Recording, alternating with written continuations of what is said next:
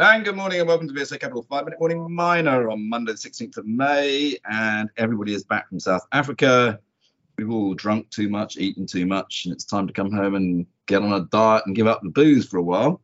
Um, and of course, whilst we were away, markets were in chaos, uh, even the mining industry. Anyway, there, how are you, Paul? I'm pretty well in comparison to the mining industry and metals prices down again, uh, looks like today.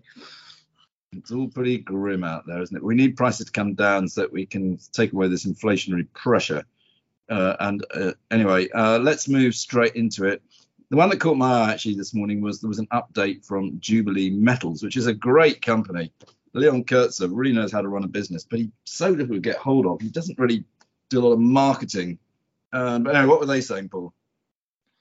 It's a performance update from Jubilee, the AIM quoted Southern Africa PGM and battery metals miner. And they're talking specifically about the South African operations around PGM and chrome, as well as their uh, uh, project uh, going on in uh, Zambia uh, with the Sable Copper and Cobalt Refinery Initiative under what they call Project Roan. Uh, first of all, uh, on uh, Project Roan, Roan in uh, Zambia, they've uh, got the commissioning activities nearly done there to hand over of the new copper concentrator to their operating team.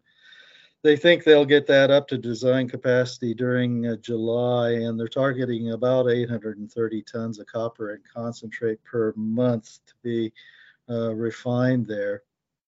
So that's look making good progress in South Africa, the, the new and expanded Inyoni operations are already above design capacity on their targets, so now producing about 86,000 tons per month. I should say, treating 86,000 tons a month on run of mine feed.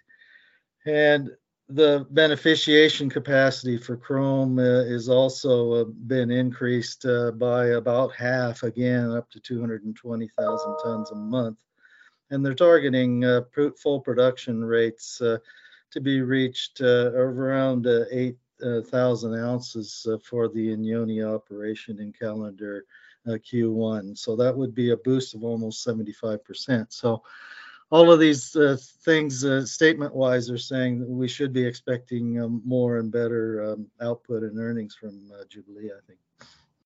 Well, as I say, it's a great company. We would love to be able to talk more to Leon. Uh, we also had Q1 figures from uh, Horizonte Minerals. I don't think these are too important. We better run through them. the main thing is they're well cashed up. This is probably our favorite nickel project. Um, but any comment you've got, Paul? As you say, they are well cashed up at 252 million at the end of the quarter of 31 March. And they've got that Araguaia um, um, mine, the laterite the nickel mine in uh, construction at this particular point in time. Uh, uh, so um, they, uh, for which they've already um, done a significant capital investment of the funds that they had uh, uh raised uh, early in the quarter. Um, so um, just a more or less an update here at this point. Yeah. Now we've had also a whole load of announcements from AIM Junior Gold companies, haven't we? we've had Wishbone, Galantas, Cora, and I think also one other one, which was Eagle Star East, Resources. East Star is what East called, East Star. Yeah. Well, pick yeah. your favorite, Paul. We can't talk about them all, but uh, one well, that's the most interesting. Well, the more advanced one of those is uh, the one called Galantas Gold, Northern Ireland underground mine uh, developer there. They released uh, results from an ongoing 4,000 meter drill program uh, in uh, which includes uh, mostly underground development drilling and uh, four holes uh, representing uh, again that they're really targeting something like an average uh, grade on these veins are for mining around seven grams per ton and that's what they've been showing here in recent results as well so the more consistency they can get in this drilling the better for Galantas i think all right, so quite a lot of little bits of news out today. Uh, anything else you want to comment on, Paul? Uh, just that Metals Exploration also came up with their full year results today, and uh, the uh, really encouraging thing is a third uh, operational profit year for metals exploration. They've had a real struggle in recent years here with uh, too much debt on the books, but uh, definitely the higher gold prices and change in management uh, over recent quarters has made a difference and they are making progress. But it's not over yet. Nothing's over until you finish.